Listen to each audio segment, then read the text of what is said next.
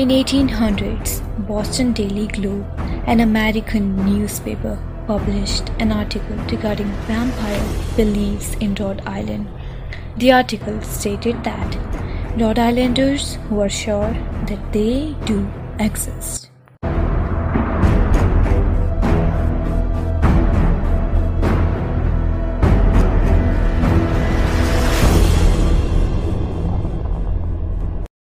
Hey, this is Nidhi, and you are listening to podcast Behind the Walls.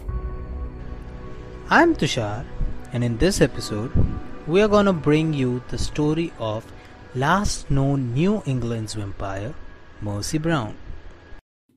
Mercy, a girl from Rhode Island, was the daughter of George and Mary Brown. She had two siblings, Olive and Edwin.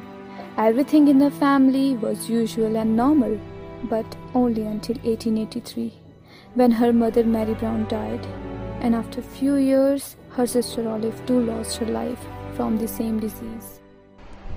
During those days, there was an outbreak of tuberculosis known as consumption at that time. This disease was new for the people which held them in fear for many years. And in fear, people started making wrong perceptions of those suffering from consumption whose victim became a 19 year old girl, Mercy. Meanwhile, Mercy too died in 1892 from consumption.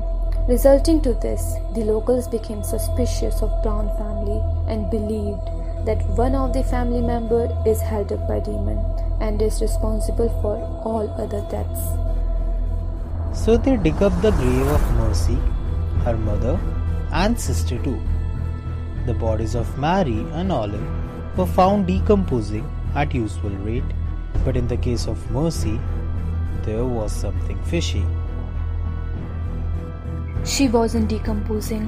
Her body was same as she had been buried, and fresh blood was flowing through her heart. So the locals concluded that Mercy is a vampire and her grave is held up by demons.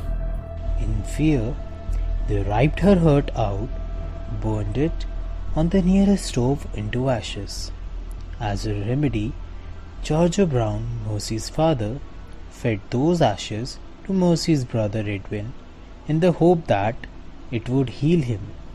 But unfortunately, he too died after two months. According to scientists, Mercy's body wasn't decomposing because of the freezing temperature. She was a normal human who just became victim of a disease and superstition. Fear of death and disease made innocent people scapegoats for vampirism, as depicted by this real story from 19th century Rhode Island.